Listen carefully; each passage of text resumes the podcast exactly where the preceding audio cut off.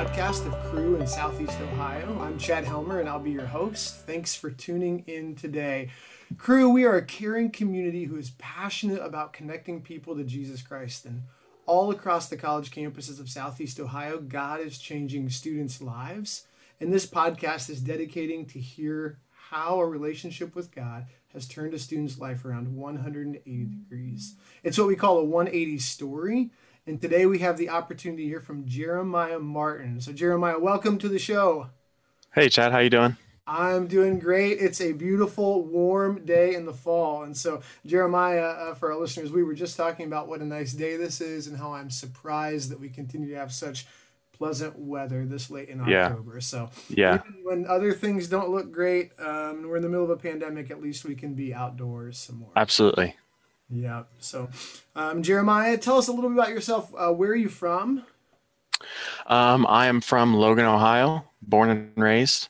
Awesome. Um, yeah, so very yeah. local. So this is um. So you're you're home right now, and I am. and uh, Jeremiah for our listeners. Jeremiah is a student at Ohio University Lancaster branch, and Yes. so um and so that means all of your classes are online, right? That's right. Yeah, yeah. Um, it's it's definitely been an experience uh, being all online. Uh, nothing like we've ever seen before, but uh, you know, so far making it through, Yeah, and that's all I can ask. that's great. That's great. And what year are you at OUL? What are you studying? Tell us about that. Um, Right now, I'm a junior uh, studying engineering technology. Okay. Yeah. Okay. And any hopes or dreams for that engineering technology? If you could just script what happens after college, what would it look like? Um, I'd love to get a job in some sort of industry, whether that be manufacturing or industrial maintenance, something along those lines. I'm, I'm a hands-on kind of person, and so uh, anything in that line of work, uh, I'd definitely be excited about. That's great. That's awesome. And um, maybe help help us get to know you a little bit. Maybe an interesting fact, something we don't know about you. Yeah. So, um, I was actually homeschooled all the way through uh, high school. Okay. Um, but in doing that, I was also able to play tennis. I've been playing tennis now for a little over 13 years. Um, and so I, um, I was played varsity all four years in high school. Um, and even being able to play at OUL, um, my doubles partner and I actually um, won state championship uh, two years in a row. No Of course, with now COVID, uh, that's that's uh, kind of changed things up a little bit. But uh, yeah, that was that was definitely uh, one of the highlights of my college career.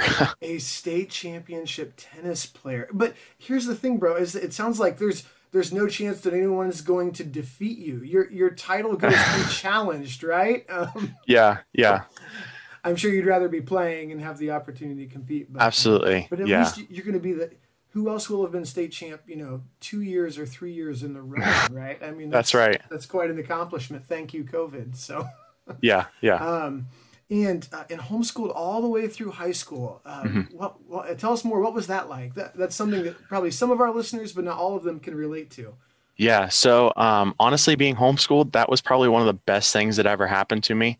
Uh, allowed me to get uh, more involved in ministries at church. Mhm. Um, it allowed me to to learn how to play tennis. Uh, when most people were um, in school, I was on the tennis courts playing after I had already gotten all my schoolwork done. So Wow, um, yeah, that was definitely a blessing. that's great. Now here's the question: Have you have you ever gone toe to toe with Jake Newton on the tennis court? Jake, I have not. that- okay, I have not. I think it'd be a great thing to watch because I have a feeling you'd probably school Jake Newton. We'll have to we'll have to make that happen sometime. Yeah, if he's listening, um, tell him I'm, I'm interested to see it. So, um, well, we're really excited to hear your story, eager to hear about it. Tell us, what was your life like before Christ? Yeah, so um, I've been going to church my whole life. Uh, it's always been a big part of my life. It's how I was raised. It's uh, been always been a big part of my family's legacy as well. Um, and so there's there's never been a time that I don't remember not going to church. Um, as as a child, I remember um, asking Jesus into my heart, as as probably a lot of uh, church kids have done. Um, probably around the age of three or four, but I never really knew what that meant. Sure. Um, I was baptized around the age of seven or so, um, but again, um, only because I knew that was something that Christians were supposed to do, not Mhm. because I actually knew what it meant.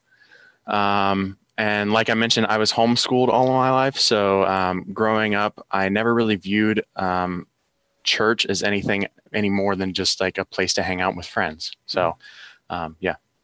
That's great. So church, um, yeah, I mean, it was there. It was a part of your life, but it was. It sounds like the kind of experience it's probably really common among children growing up in Christian homes that um, it, it was so part of your life almost that it was uh, like a fish in water. This is just your surroundings, it was your atmosphere, but maybe you didn't uh, quite understand it or appreciate it uh, as yeah. much as you might. And so, yeah, okay, that makes sense. And then, um, so how did you hear the gospel then? How did how did life uh, begin to change for you? Yeah, so um, I think it was around the time uh, I was 12 or 13 years old in youth group. Um, that's when I can uh, I, I, look back and I can remember actually um, finally internalizing the weight of the gospel. Mm-hmm. Um, up until that point, all I can really remember is just going to church, hanging out friends while hearing stories about Jesus. Um, but it was at a youth retreat. Uh, I can re- remember realizing that I am a sinner. Um, mm-hmm. I've sinned against a holy and perfect God, and I deserve to go to hell. Uh, but God sacrificed His Son in my place, and um, if I turn from my sin and put my faith in Him, um, He's faithful and just to to forgive me, and has promised me eternal life with Him in heaven. So yeah, it was it was right around uh, I would say the beginning of high school that I uh, heard uh, or finally internalized the weight of the gospel. That's awesome. I, I love that phrase, internalize the weight of the gospel. You'd heard it, you know, growing up, you'd heard Jesus died for my sins, but there's something about it that eventually had weight to it, that it yeah. sort of felt it. There was some, uh, you know, some pressure from it on your life that, um, you know, that brought about change in some way. And I, uh, and what an, bro, what an incredible summary of the gospel. I love how you just unpacked it for us. The, the reality of what Jesus has done for us. And if we simply place our faith and trust in him, uh, mm-hmm. and ask Him to be Lord and Savior of our lives, that um, that we get to experience that gift of forgiveness and reconciliation with Him. I, incredible, internalizing the weight of the gospel. Um, at 12 or 13 years old. Okay. And then yeah. what did, so what changed as a result of that? What, what does life look like, you know, as a result of knowing Christ?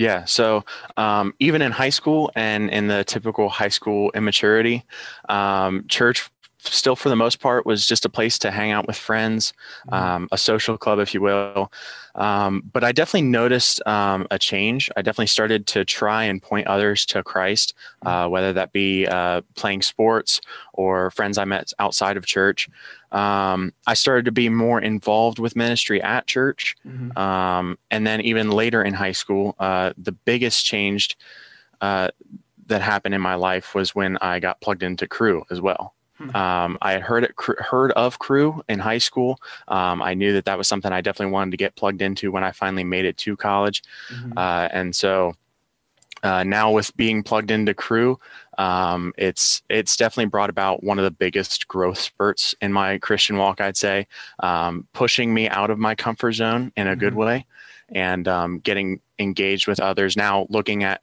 some sort of ministry, whether that be just teaching a Sunday school class at mm-hmm. my church or uh, some either part time or full time missions. Um, but I've I've definitely um, seen a big change in my life, um, and like I said, just kind of been pushed out of my comfort zone in a good way. That's um, awesome. Yeah.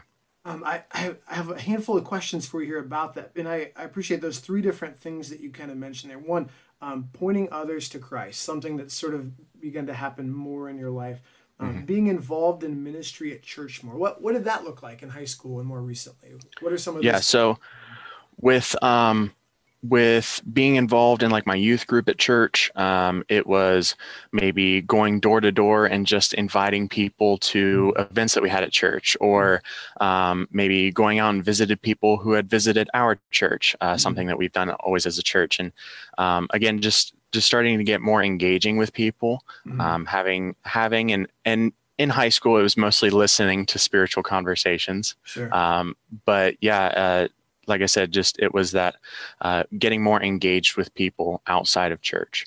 That's that great. was that was a big one. Yeah, that's great. And I um, here's a here's a question for. You. I want to ask a little bit about your involvement with Cru, and I want to be careful here. Um, this isn't to to toot the horn of Cru. Uh, I'm not terribly interested in that. But here's what I find fascinating about your story is that it's not uncommon that I'll talk to either Christian high school students or the parents of Christian high school students and they will say to me something like, Well, I really want to send my son or daughter off to a Christian school, so that they can continue to grow in their faith there. And I think that's a really great option for a lot of people.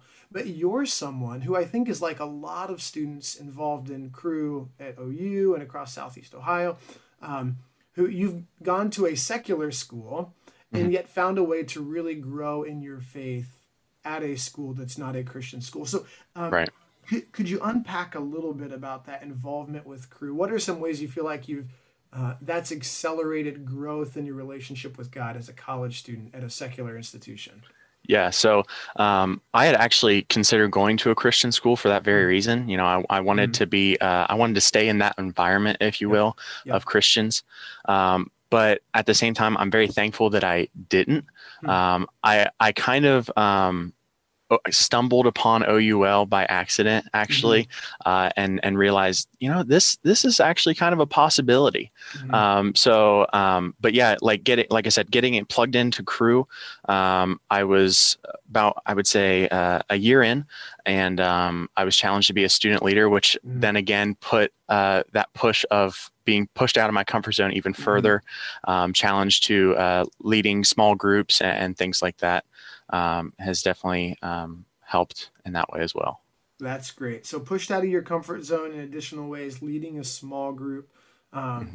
And it's interesting that you know we talk about that phrase in Christian circles, being pushed out of your comfort zone, but really it sounds like it's increased your you know your need to depend on the lord your faith mm-hmm. in him you step out and do something you haven't done before and we in those moments we say lord help us uh, we need yeah. we need you to work here um, and and God uses that process and those steps to grow us, and so that's that's just incredible. Um, Jeremiah, I'm so encouraged by your story. I mean, I'm just looking at some of the things I've written down here as you've shared your story, and just I think about the long legacy of people who at your church or your parents, people who have contributed uh, to your walk with the Lord, but that it, at some point when you were 12 or 13, um, God spoke to you uh, in a way that uh, you understood the gospel, internalized it, uh, and yeah. your life is set on a trajectory that's forever different. And absolutely, I'm, I'm, so grateful to God for that. And so, yeah, um, just incredible. And I, knowing a little bit about your church and about your pastor and about your family, um,